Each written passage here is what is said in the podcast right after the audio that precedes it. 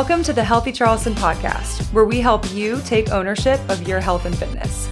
My name is Hannah, and I am here to be your source of accurate health and fitness information while spreading awareness about all of the different health and fitness resources available to you in the Charleston area.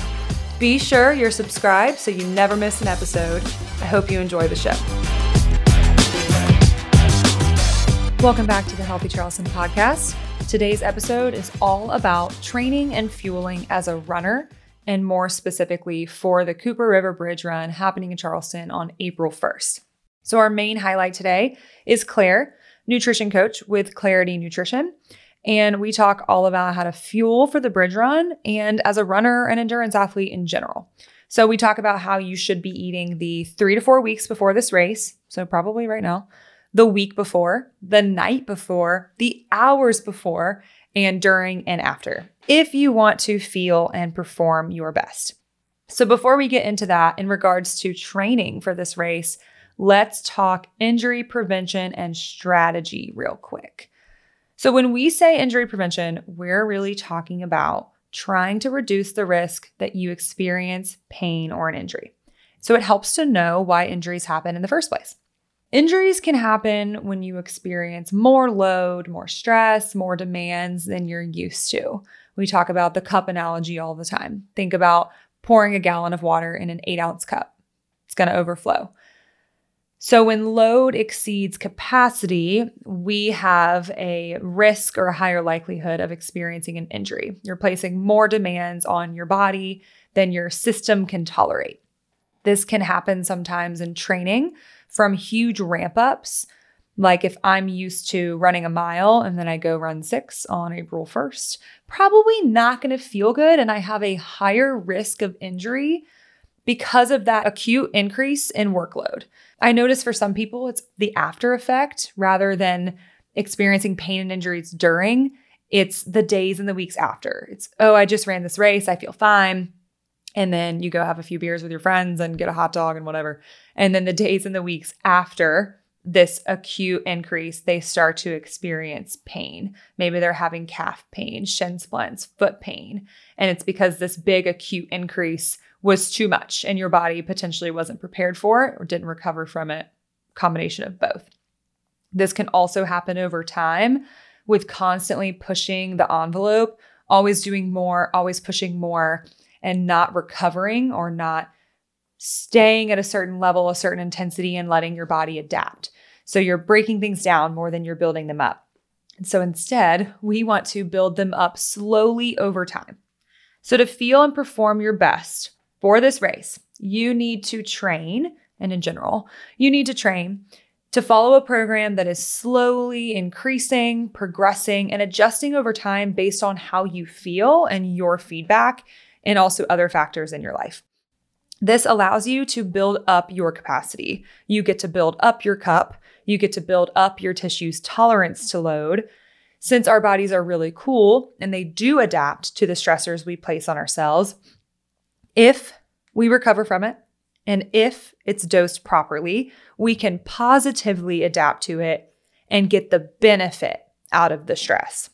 Like Dr. Rachel Riley says, the stimulus you recover from is the stimulus you adapt to. So to get the best result, ideally you are following a progressive run training plan, running 2 to 3 times per week, especially if a 10K is more mileage than you're used to. If you haven't started running yet and you're planning on doing the bridge run, now is the time to start training.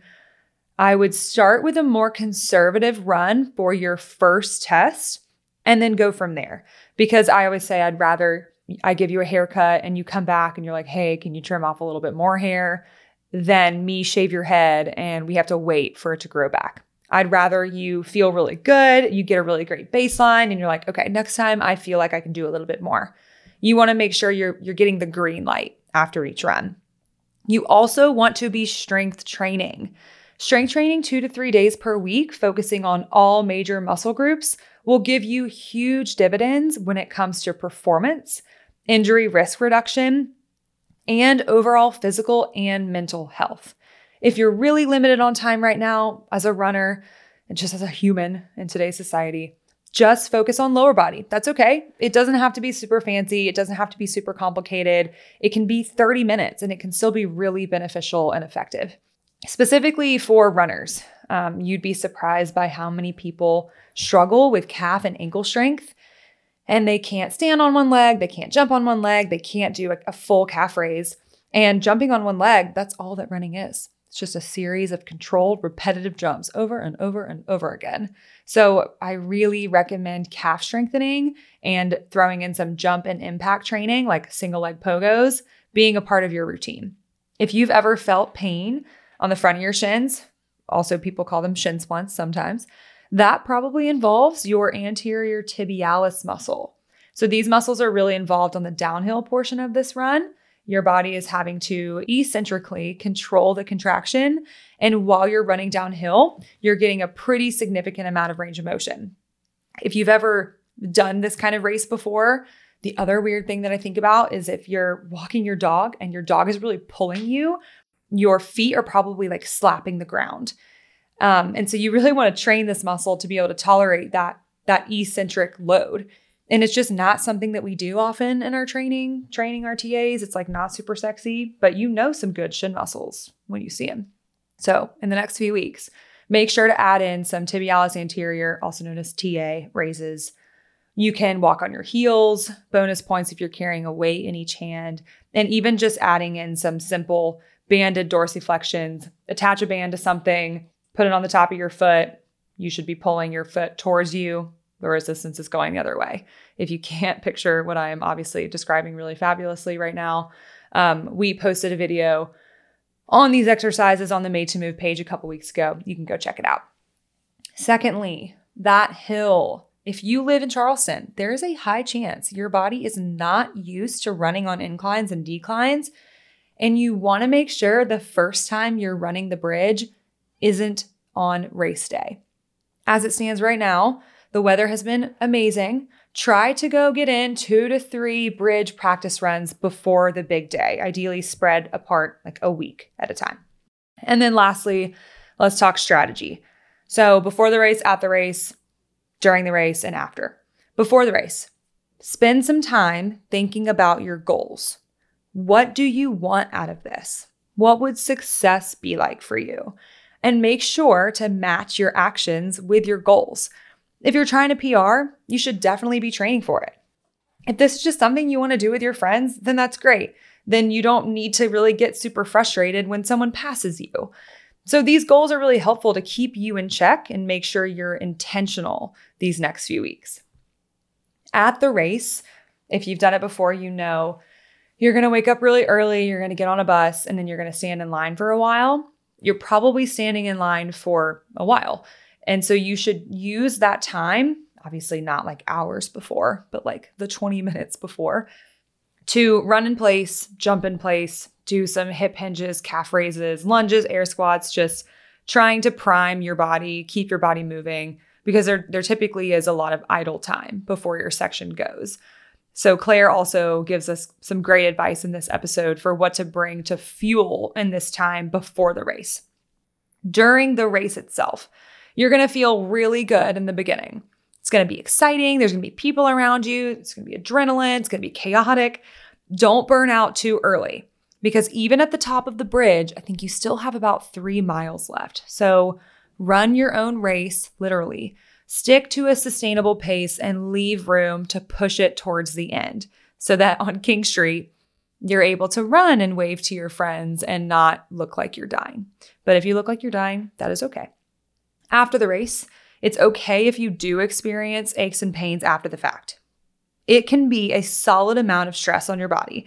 It doesn't mean that you're doomed, but the more that you can prepare, the better. The more you can recover, the better. And if those aches and pains are lingering, it's been 2 to 3 weeks, they're not going away, they're not tolerable, you're really worried, or they're really limiting you, go get them checked out for sure. Don't waste more time, avoiding training or avoiding running or just not feeling good. So really after the race, focus on recovering, trying to get sleep, trying to fuel properly, maybe taking a couple rest days. And Claire gives us some strategies to do that. What's up, Claire? Hello. Welcome. Today we are talking about bridge run training and nutrition, and then a little bit broader than that, just how to fuel and train as an endurance athlete. So I want to start with, do you have any fun bridge run stories? Have you ever run the bridge run? What's your experience? Yes. I've done the bridge run, I think 3 years, if I'm remembering correctly. The second year that I did it, unbeknownst to me, is I had a blood clot. That happens. Yeah, I had a blood clot in my leg. So I think the bridge run was like the second or third that year, like of April. And then April 15th, I was admitted to the ICU with a DVT and PE. So I had clots in my lungs as well, and had a good like week-long stay in the ICU. So yeah, I didn't know that I ran the bridge run with a blood clot, but when I look back at pictures, my leg is like double the size, and I did it. And then I did the next year as a redemption, and then I've never done it since. That was it? Yep. You're not doing it this year? That's like, everyone's like, oh, I'm going to do it this year. And I'm like, well, I did it with a blood clot, so I'm good. Yeah. You really had like that. The lowest low that you could possibly do. Yeah. So what did you think it was? I got my leg checked out in January or February, and I had done like a classic double under workout the day or two prior, and my leg was sore a couple hours later or whatever. So the doctor did the scan. I think he missed the blood clot at that point, but I don't have any proof of that. He was like, oh, you do CrossFit, so you probably hurt yourself. He said I tore my strained my plantaris muscle because my calf was swollen. And so he's like, take 6 to 8 weeks off. And then classic me, first workout back was the bridge run because I was touring MUSC to come here. And then my leg turned blue. So we just thought that it was like I pulled a muscle and then took some time off, and then I was good to go. Plantaris, it's just like horrible advice. Like it's just such a tiny muscle too. I'm like, would that really be the thing here? But whatever. That's a whole thing. Yeah. So, okay. Yeah, so don't do what Claire did. No. The first time. If your leg is double the size, get it checked out. For sure. Yes. Okay. So runners running the bridge run, all about nutrition. In general, what advice would you give? What should they do? There's a couple of ways that I generally recommend breaking it down. And if you look up any kind of research article or advice for endurance nutrition, they're always going to break it down to pre-race, during the race, and then post-race. And pre-race is pretty kind of, you could take it all over the place. So we'll definitely break it down into like 4 weeks, obviously, up until the bridge run, I guess, at least from when we're recording. So I guess it'll go up. Posting. Yeah. Okay, cool. So it'll be 4 weeks pre-race. There's obviously some things to consider. Then obviously like the night before and a couple hours, obviously, before that race. And then things that you maybe want to do before the race, and then obviously post-race. So we can obviously talk about those. Yes. Yeah, so pre-race. And I also feel like the bridge run is it's such a big event that you get a lot of people running it that aren't runners and that aren't used to having to fuel for training or for running. They're just like a lot of people that maybe don't work out or they don't run. And I think that there is a lot of benefit in using this as a way to learn and just like educate people on nutrition in general, but also like how to get the most out of this run and feel the best too. Yeah.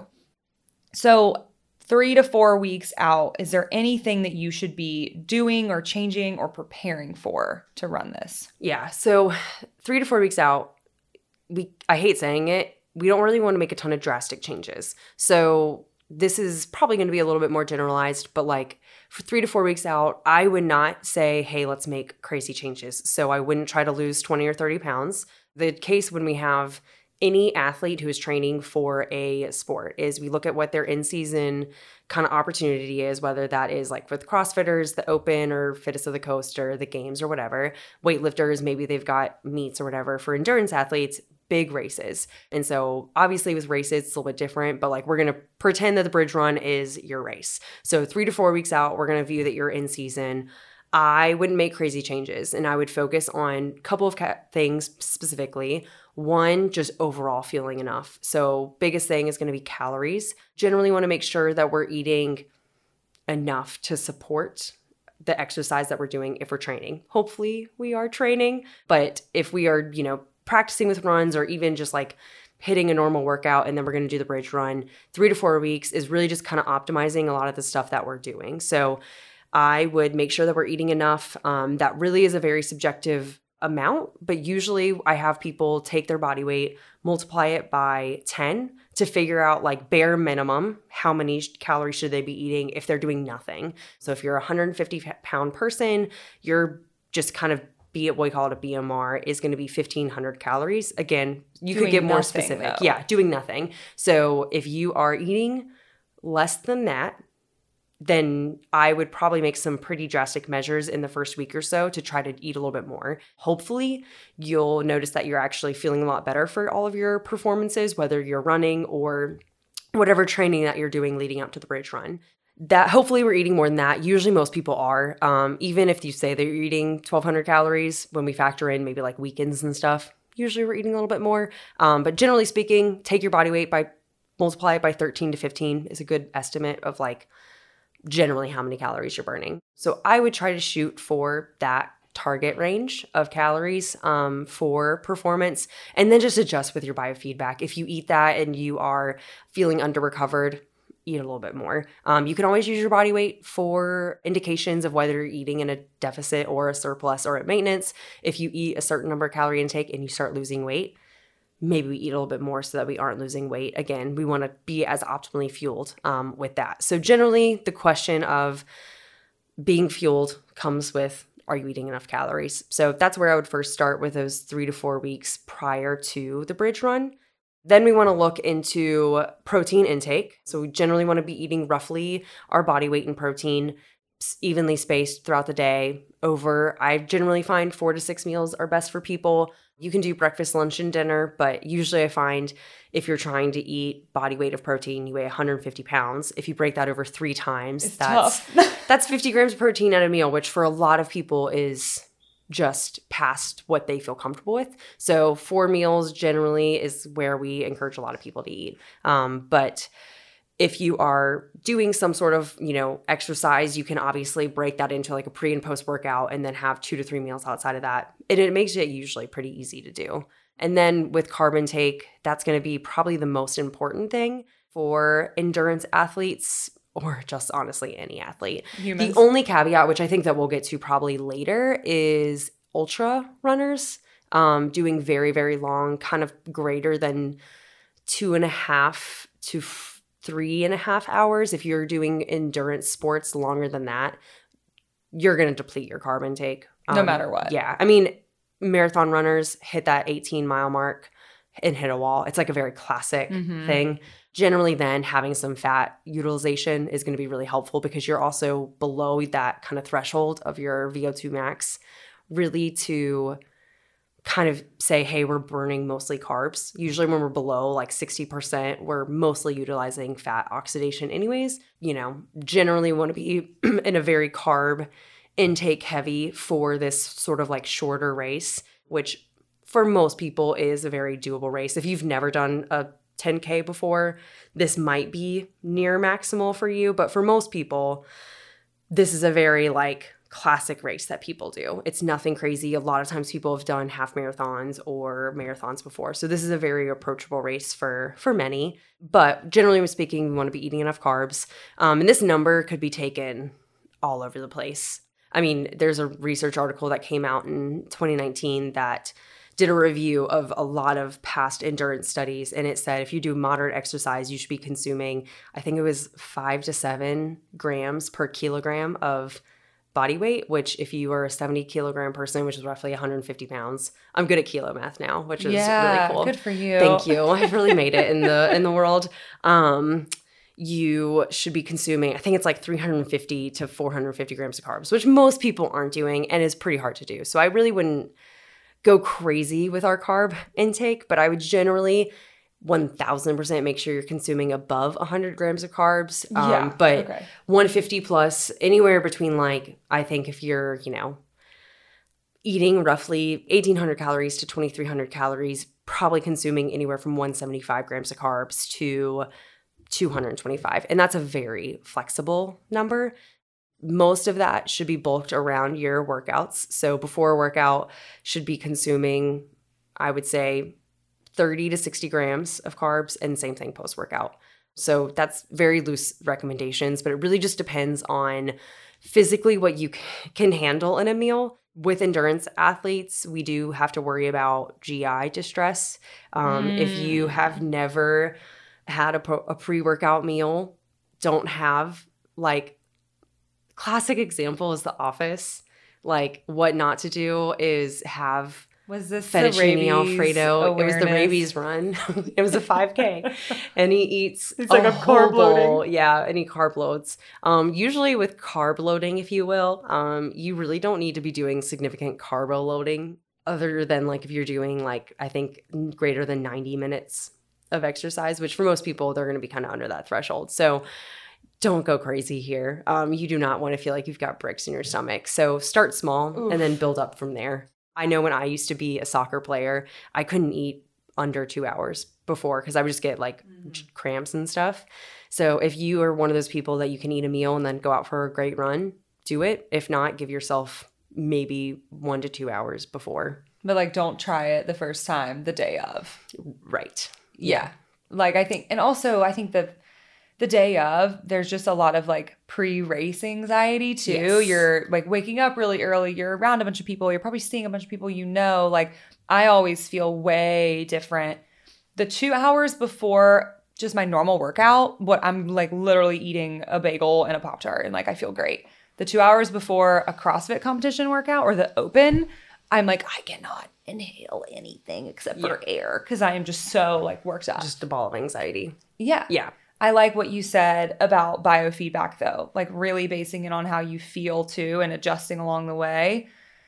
In regards to, like, carbs and calories and protein, like, why? Why should someone be increasing what they normally eat? Or, like, why do we want to fuel this way? Because we want to do well. And even if people are like, oh, I don't really care how I do, most people don't want to feel like crap when they're doing these things. And so if we do the bridge run and it takes it completely out of you and you're cramping up and you are just feeling like bricks are in your legs or stomach, like, there's so much that can go from that. You could get injured. You could lose, and this is the bigger thing, like, if you do this race and you feel miserable during it, how likely are you going to be to pick up running or keep with running after that? Maybe you had dreams of doing or aspirations of doing a marathon, and you do this race completely underfueled and underprepared, and you just hate it. You're really not going to stick to that. And so it could have implications in your future training. Maybe you start to be classically like, oh, I'm not a runner then, or whatever. So, I mean, my question or my answer to that question is really, like, why not? Like, why wouldn't you want to feel better during any aspect that you're going to do? So if you're going to do CrossFit, or if you're going to run, or you're going to weightlift, like, why would you not fuel to make yourself just feel better during it? Because, like, no one wants to feel like they have a blood clot in their leg doing a run. Because, like, it took me after that, and it was kind of why I did the bridge run the year following, because I kind of needed a little bit of redemption. And I had a lot of mental anxiety built up around running because it's different. It wasn't that I wasn't prepared or I wasn't fueled or anything like that, but I felt so bad after that run. And it obviously led to a very traumatic event in my life that it created a lot of, like, mental blocks. And with any exercise or nutrition or whatever, if you have a really, like, terrible event with something, you almost never want to do it again. And your, like, body, if you get food poisoning, you don't want to eat that food. It's kind of the same thing. So if we can minimize that and we lower that barrier to reaching goals and setting high aspirations, my answer is kind of like, why not? Yeah, why wouldn't you want to set yourself up for success? Yeah. I mean, a lot of people probably have read David Goggins' book. I don't remember the name. I'm going to blank on it. But he didn't prepare for anything. And he has the book perspective of mental fortitude and mental toughness. And I'm not going to really, like, touch on that. But, like, he set himself up for failure for every single, like, race and stuff that he did, because he was like, I didn't train and I did an ultra, or this is how I got through Hell Week. And all these things were stacked against him. And his perspective was like, it built mental fortitude, which probably. But it was like, could you imagine how much better he could have been, and if he hadn't have had all of these roadblocks up for him. He's a beast when it comes to like mindset, and I think he's just kind of like a genetic freak, but not all of us are. So I would say, like, why wouldn't you want to be fueled and feel your absolute best for that? And if you're gonna do this run, if you're gonna train like a runner, fuel like a runner, like fully treat yourself the way that you should to get the most out of this. I like what you said, like just set yourself up for success. The Healthy Charleston podcast is brought to you by Made to Move Physical Therapy. Made to Move Physical Therapy specializes in helping you get out of pain and get back to doing what you love. We offer relationship-oriented, one-on-one, individualized care to all of our clients, and we believe in putting the patient's needs first. If you'd like to work with me or any of our other physical therapists at Made to Move, check out the link in the show notes and get 10% off of your first session. We have locations throughout Charleston, Mount Pleasant, West Ashley, Somerville, and Daniel Island. Don't waste another day stuck in your pain. Follow the link and schedule an appointment today.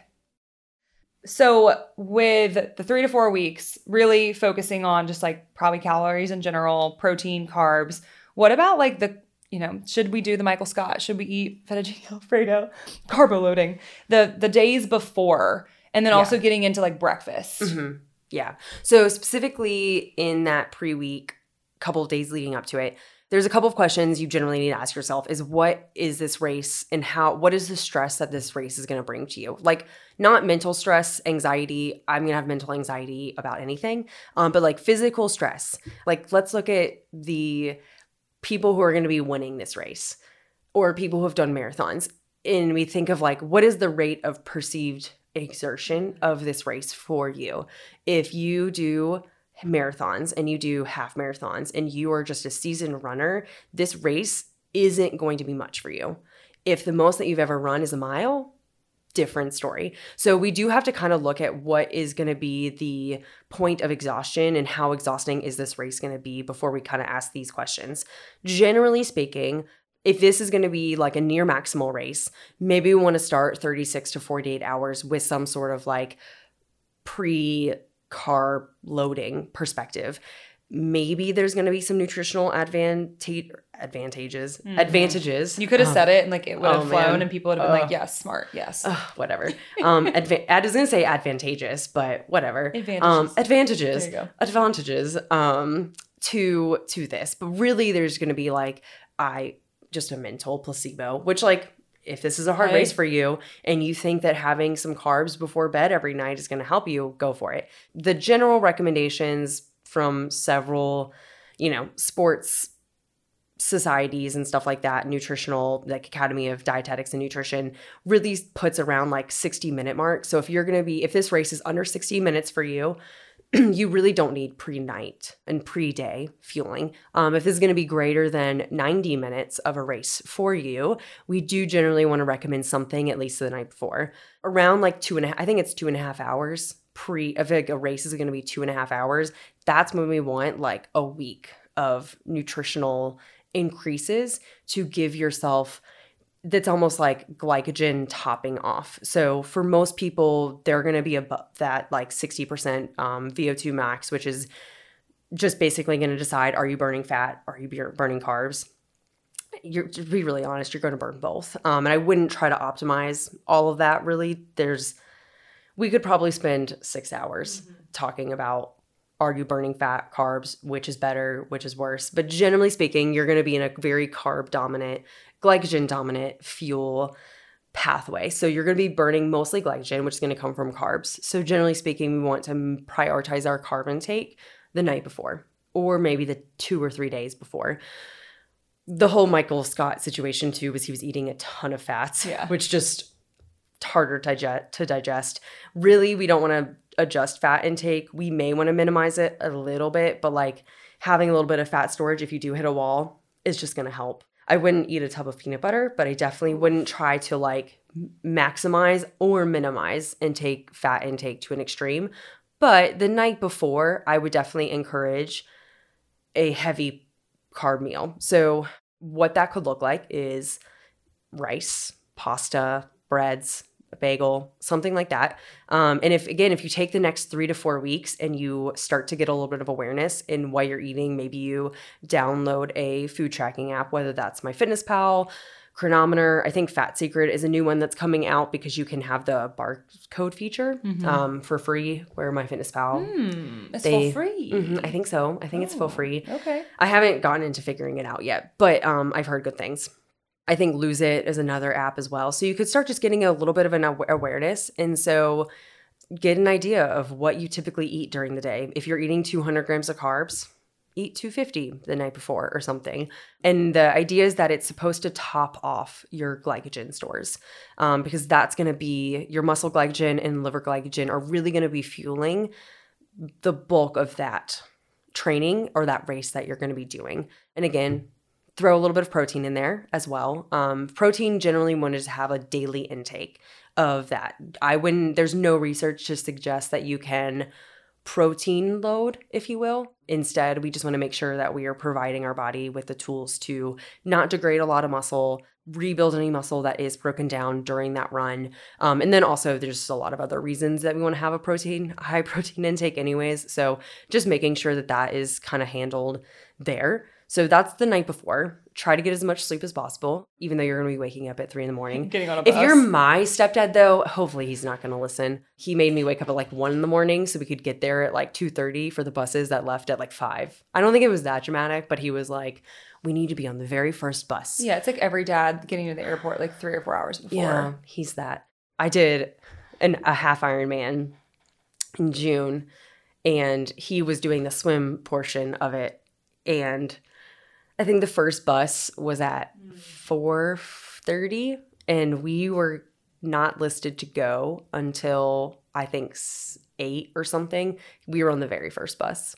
And then he was like, we need to get to the area where the buses were so early. And I was just like, oh my gosh. You've had a full day before you even start the race. Yeah. So that is the biggest thing. And this is very common with a lot of runs is the start is not where you finish. And so the bridge run specifically, the start is not where you finish. And so you have to get shuttled out there. So this is not a nutritional strategy. Figure out where you're going to park. Give yourself 30 minutes of wiggle room. Set many alarms if you're someone who needs alarms. Then we look at how do we fuel from point of time when you wake up to when you start the race. I think the buses, you generally expect to be leaving around 5 a.m. and then the race doesn't start until 8 or 9 a.m. So that is 4 hours from bus to start, and you're probably going to be waking up at least 30 minutes before. So there's a couple things. You can't eat breakfast at 3 a.m. and then expect that energy is going to be pretty much fully digested. Pre-workout meals, when you eat something 1 to 2 hours, glycogen takes 12 to 36 hours to replenish. So if you have a pre-workout meal, you're not using that as glycogen. You're actually using that as blood sugar energy. So just you've got energy readily available to be used. And it gives you that extra ability to push in a workout. So when we eat something, that's the benefit that we're having. So if you eat something at 3 a.m. when you wake up and then you don't do anything until 9, all of that's digested.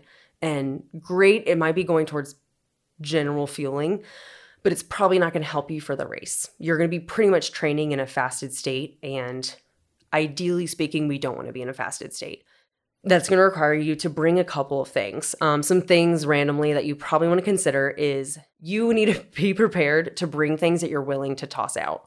So whether you buy crappy Tupperware or you bring things in plastic bottles, don't bring your nice Yeti that has all of this thing or your favorite glass Tupperware because BPAs are bad or whatever.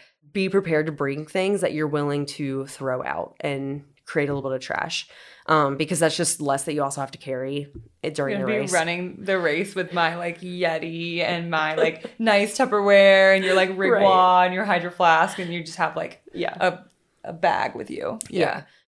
When we're bringing things to get ready for the race, generally things we want to bring is caffeine if you are a caffeine drinker. If you're not, don't try caffeine the day before the race.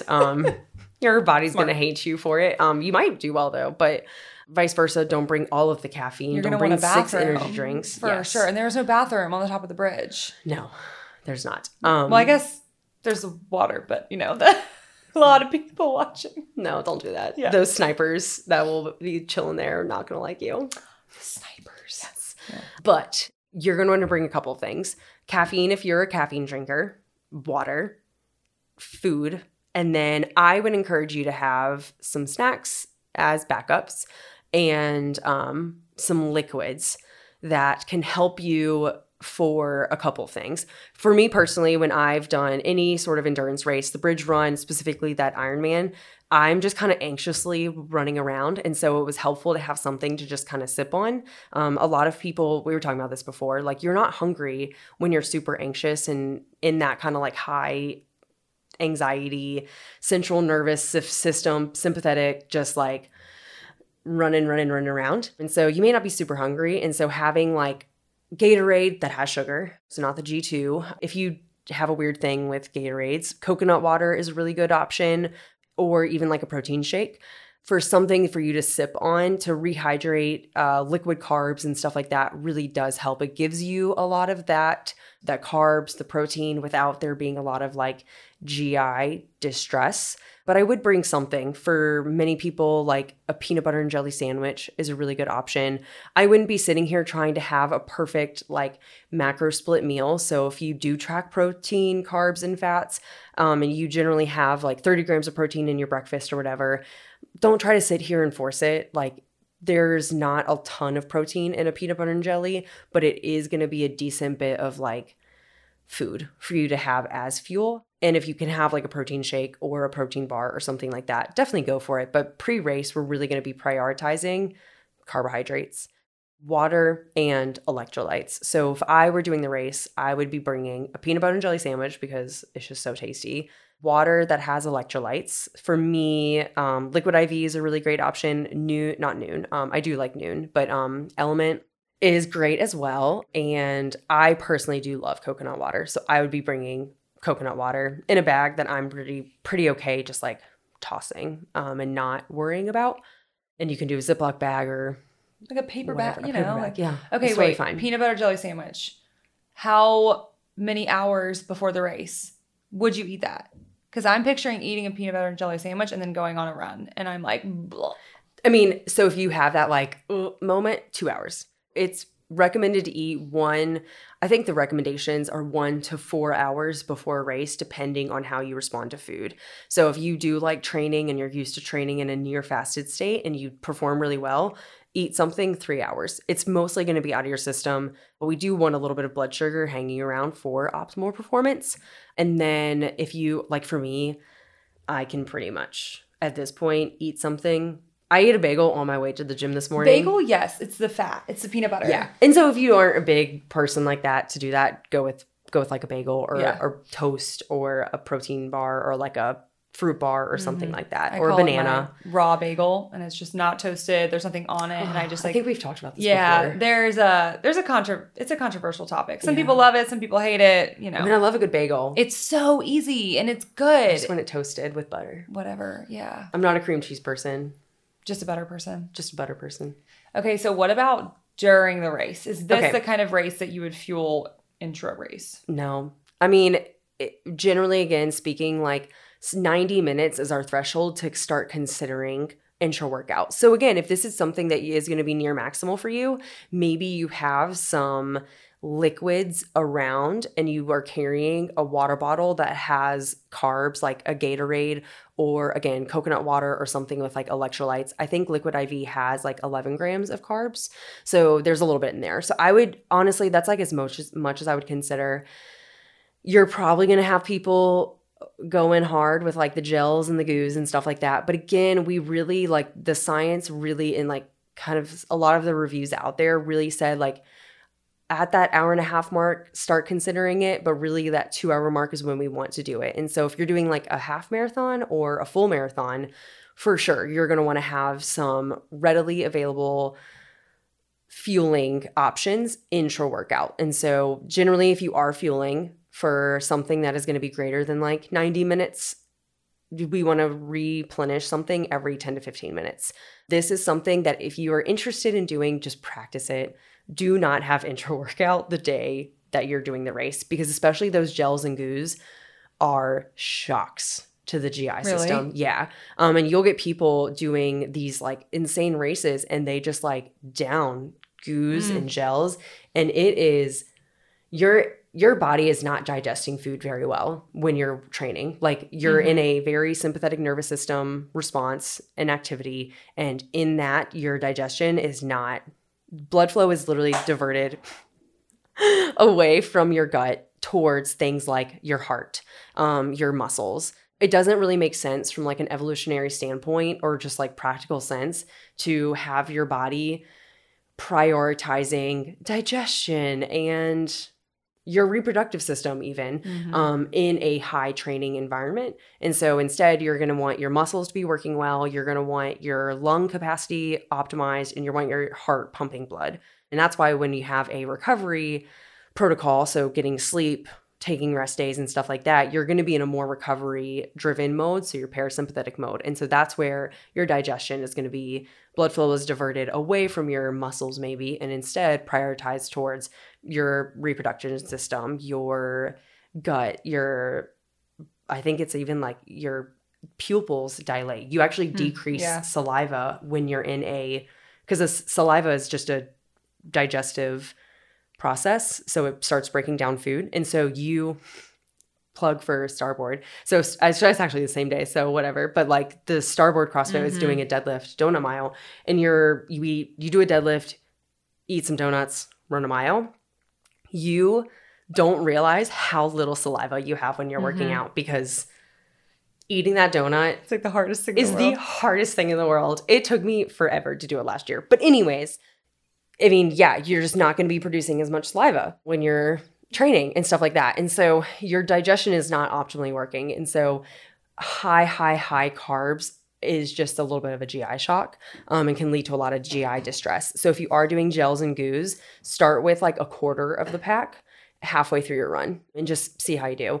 Honestly, when I was training for the Ironman that I did, I started eating gels and goos without exercise, or I would do something. I had an indoor trainer for me to bike at home. And that's when I started practicing it. Because if for some reason you have a GI issue, there's a bathroom right there, but you don't want to be stranded. Too many people probably have stories where they're stranded. For sure. Yeah. Okay, good to know. Yeah. So, I mean, to be really honest, I think fluids are the biggest thing you need in the bridge run. I mean, most people are going to be in that hour to hour and a half mark. The people who are doing this in like sub an hour aren't going to be eating anything. Minimize sips. So like if you are drinking something, don't guzzle. Because that's, again, just water sloshing around your gut. Like, just sip it. Have a sip here and there. But yeah, that's kind of my general thought process. Okay, what about right after the race? Post-race? Water. Lots of beer, right? Yep. Yeah. I mean, carbs. That is what people do. Yeah. So to be really honest, this is actually something that I found with my – I mean, the second year that I did the bridge run, the non-blood clot year that Redemption year. I went to Rutledge Cab and had a Bloody Mary, and it was the best Bloody Mary ever. Oh, yeah. I am all about like having something rewarding at the end of the race. However, when I did the Ironman, Little different. I started cramping, and I don't cramp a lot. Like my legs, I've cramped 3 times in my life. One was a speed squat front squat speed thing that I did. Speed front squat? What's the word? Yeah. And my quad started cramping up. First time that it ever happened, and it was like 2 years ago, so I was 27. The second time was during the Ironman, and then the third time was most recently at 10 rep max at Lowcountry, and that hurt. But anyways, I started cramping. My quad started cramping, and my hamstrings cramped at mile 35 of that bike. And it's a 56-mile race or bike course. And it was miserable. And I mean, it was pretty hot. I had had to do something 2 or 3 days prior to the race that caused me to be pretty dehydrated. So I just didn't replenish it really well. But it was a really good indication of like, yeah, I was pretty underhydrated. So the first priority post-race is going to be hydration. This does not mean go and drink as much water as humanly possible. But I remember after that race, it was like really, really hot. It was in June, pretty like tired. The race was just The bike course was just brutal. And I honestly didn't even, it was the first time that I finished a race and I like didn't want to have a beer. Mm-hmm. So if that is something that you want to have, Athletic Brewing, or there's a ton of non-alcoholic beer options that could be your compromise to mm-hmm. have something. So like if that's first one. Yeah. And it's mostly just going to be like hops and water. But prioritizing post-race is going to be hydration, specifically water, and also electrolytes. So it was actually, I think there was a study done in the 70s that was like, oh, you need to maximize as much water as humanly possible. I don't remember what it was. I think it was like replenish 1,000 liters or milliliters of water after an exercise. I want to say, yeah. And it was a lot of water. And that's how the prevalence of hypernatremia has become such a big thing with races, is people are like, oh, just drink a ton of water. And they actually, because your kidney function and your kidney output decreases when you are training, literally for some of the reasons I just said, of it just isn't optimal for you to be having maximally functioning kidneys when you're doing a race or exercise.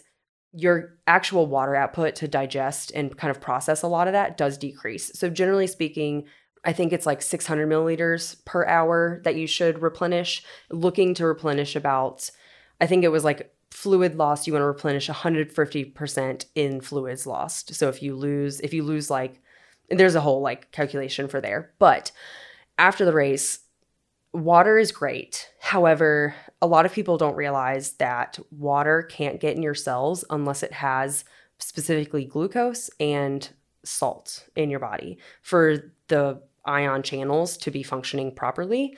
And so this is actually a really classic indication. If you are constantly drinking water and your pee is always very, very clear and or like very, very pale yellow, but you always feel dehydrated, or you are not able to sleep through the night because you're waking up constantly to pee, but you are drinking a ton of water, you probably are technically dehydrated because the water has nowhere to go from your bloodstream into your cells.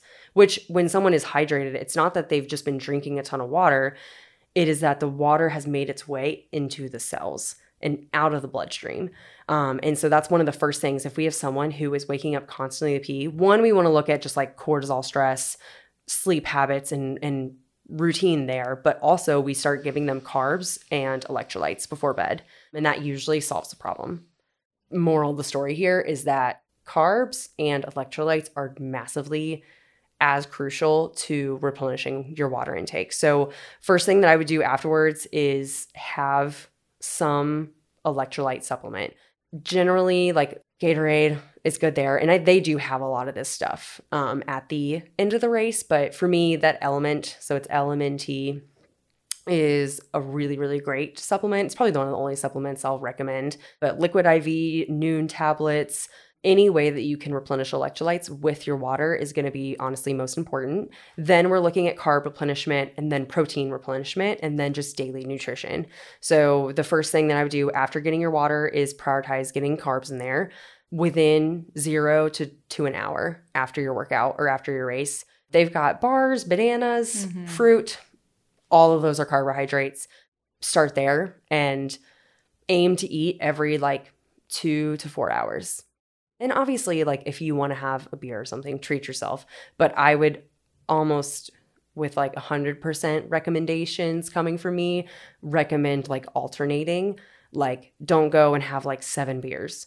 1, you're just going to be feeling terrible the next day. And 2, like you're just going to be dehydrating yourself even more. And again, like why not try to make yourself feel as better, as like good as humanly possible. After that Ironman race, I was so just miserably dehydrated that I actually I don't think I had anything to drink because I was just like I was just at the extreme and I was like, I had that Athletic Brewing non-alcoholic option, which was really great to like let me feel like I was having something.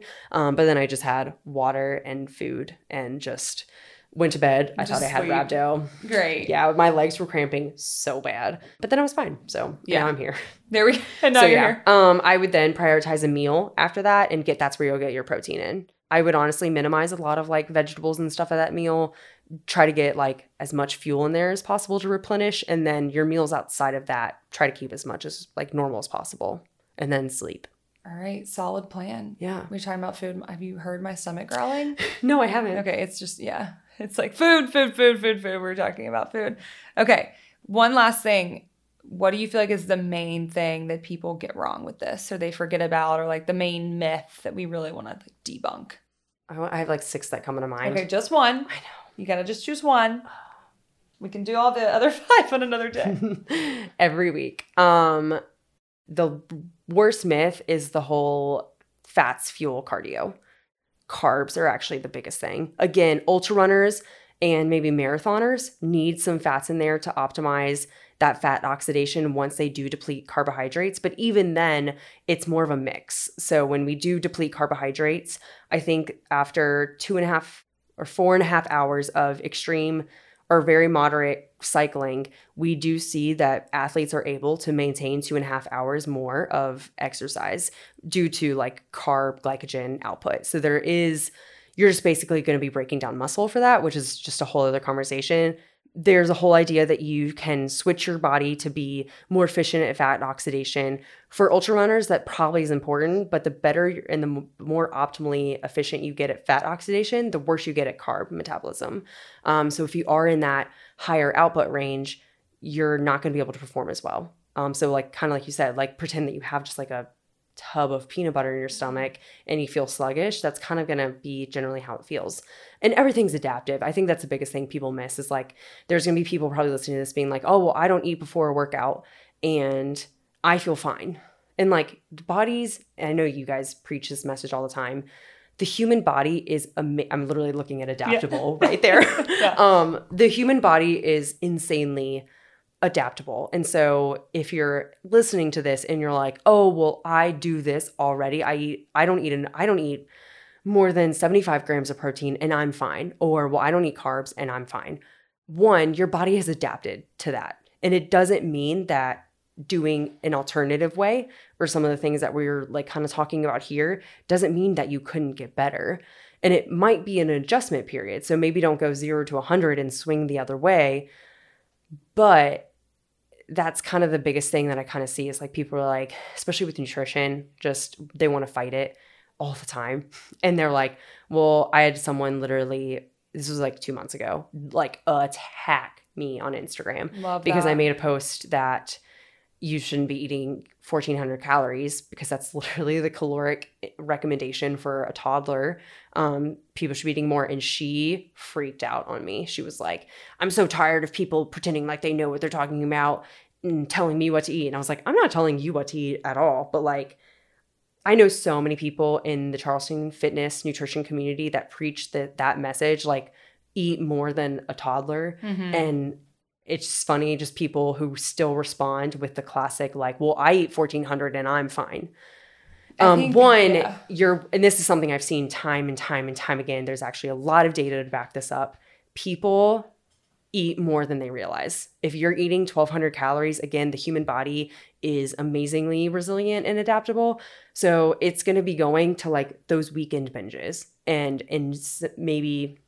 If you eat, I did the math for one of my clients and he was like trying to gain weight last year and he was eating 3,500 calories to 4,000 calories and was miserable. And so we're working together now and his intake that I have him at is 2,800 to 3. We work a lot with ranges and for a number of reasons, if you're interested, ask me, but 2,800 to 3,000 calories. So he's eating in his mind almost 1,000 calories less than what he was trying to eat the year before. And in the like last 4 weeks, we've put on 6 pounds and he has PR'd his snatch. He's crushing the open right now and is feeling very, very good. And he was like, I don't understand how, because I'm eating less than I was trying to eat last year. So we broke down the math. I was like, okay, so you're trying to eat 3,500 calories, 4,000 calories every day. And you were successful for 2 of them. And then because he was so miserable for those 2 days, he backswung to like eating, I think, 1,500 calories those other days. So when you do the math, over the average intake for his week, it was 2,000 calories. So now we're a little bit more attainable and we're a little bit more approachable. And he was eating 25 to 3,000 calories. That's 500 to 1,000 calories more than what he was eating when he was trying to gain weight. But that's like the biggest thing is people are like, oh, I mean, 1,200 calories. But like when we do the math on maybe some of those like non-track days or binge days, kind of averages out a little bit more. So that would be my biggest kind of thing is just like my recommendation from that is just be open-minded. If something that I'm like talking about, you're really, really resistant to protein, maybe try carbs and just see like if we can optimize even just one thing, feeling a little bit better. Again, like you're going to perform better. You're going to feel better in the gym. And that's kind of like my biggest thing is like, obviously I care about the science and I care about people doing as best as they can humanly possible. But like, ultimately, I just kind of want people to feel better. And so maybe it's that you just want to try eating 2 hours before your runs. And that's kind of all you're going to try for the next 4 weeks. Do that and then try to stay consistent there. And then if you do better on the bridge run, cool. Now you can have an entire year to make some of the bigger changes on training for endurance and all that stuff kind of outside of that period. Yeah, I think what people forget about, two things. Are you surviving or are you thriving? And you don't know how bad you feel until you feel good. It's like you don't know how good you feel until you're sick. And so people are like, well, I've been doing this and I'm fine. And I'm like, well, at what cost? And then do you not potentially want to feel better? Okay, leave that there. The other side is that adaptation sometimes is negative. You know, like how are you adapting? Are you losing muscle mass? Are you getting injured? Are you experiencing pain? Are you just miserable? Are you miserable and are you a jerk and can you focus? And is your body, you know, prioritizing your really important vital organs? So you're losing hair, you're losing your fingernails. Like obviously that's really drastic, but I think people are like, well, my body's adaptable. And I'm like, exactly, which means you could get a positive adaptation if you do it the right way. You could also get a negative adaptation because your body's going to make it work. Yeah. You just want to make it work in a way that feels good to you. Right. And so it's like, it's always funny. We're like, I want to help you feel the best as possible. And people are like, well, I do this and I'm fine. It's like, yo, listen, that's okay. I'm just trying to give you the best practice, how to optimize. Ideally, if you want to feel amazing, it is up to you if you do not. It's like, I'm not, we're not saying like, I don't know. There's just, it's just funny. Yeah. No, it's funny. I had a client.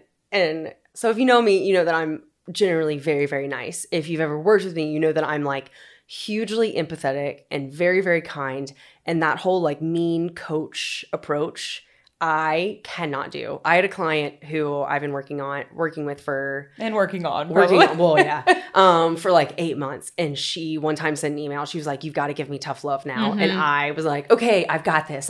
Yeah. I sent the email. She was like, that wasn't tough love. Yeah. And it was like hugely empathetic, kind, like I really understand. Yeah. I was like, I'm here to support you. And like, I understand. I think that in the coaching world and in nutrition specifically, people are too mean to themselves and I can't be adding to that meanness. And so I do understand that's not the right fit for everyone, but that is generally my approach. And I've learned finally after 6 years of learning Clarety that is my thing and I'm just going to lean into it. But I had a client that needed a little bit of tough love because he was being like, well, I don't understand why you know, other people don't have to put all the effort in that I'm doing and they like feel as great as possible. And he was like, so I don't really buy it. And so my response really was just kind of like, I don't care if you don't buy it, but here's what the science says. And we can't control, you might have a neighbor who is going to go hit, let's use Jordan, the owner of Lowcountry Barbell, for an example. If that kid went and ran the bridge run, he'd probably run it in like 50 minutes. I could train for the bridge run for like 3 years and not run as fast as he can. He's just going to be a better runner. He's run more, he's faster, and he is just who he is. So like, yeah, there's going to be people who run better than you or run faster than you, and maybe they literally put no effort into their nutrition.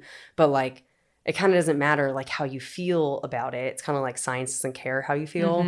The science is there. And like with nutrition, we just get that pushback all the time. Like the whole fasting and fasted training situation. People are like, well, I fast and I feel fine. And I just, there was a new meta review that came out this past year that was like, we don't see a lot of detriments in fasted training. So it's not like, and again, like this kind of is on brand with both of us. Like going and doing a workout fasted, you're not going to die. Like, it's not going to kill you. You're not going to be magically, like, all of a sudden just completely damaged. But what we do find with fasted training is that you're just not able to push as hard. And so you just might also be holding yourself back from hitting insane PRs. So, like, if you're just feeling super sluggish and you're just not able to push, maybe your race time and your pace is 10 miles per hour. I was like, what are the units? 10 miles per hour. But if you're fed and you can push, maybe you drop down to like 8. So like, do you want to get the most out of your training? Yeah. You know, like, you're already putting in effort. You're already taking time. Like, do you want to get the most that you could possibly get? Yeah. Do you want to really enjoy this? And that's the difference. Yeah. Thriving for sure. Yeah. Thank you, Claire. This has been awesome. Thanks. Thanks for listening. Hope you enjoy. Please subscribe to the show so you never miss an episode. If you'd like to keep up with Claire and Clarety, all those links are in the show notes. Otherwise, have an amazing week. Hope everyone enjoys the bridge run.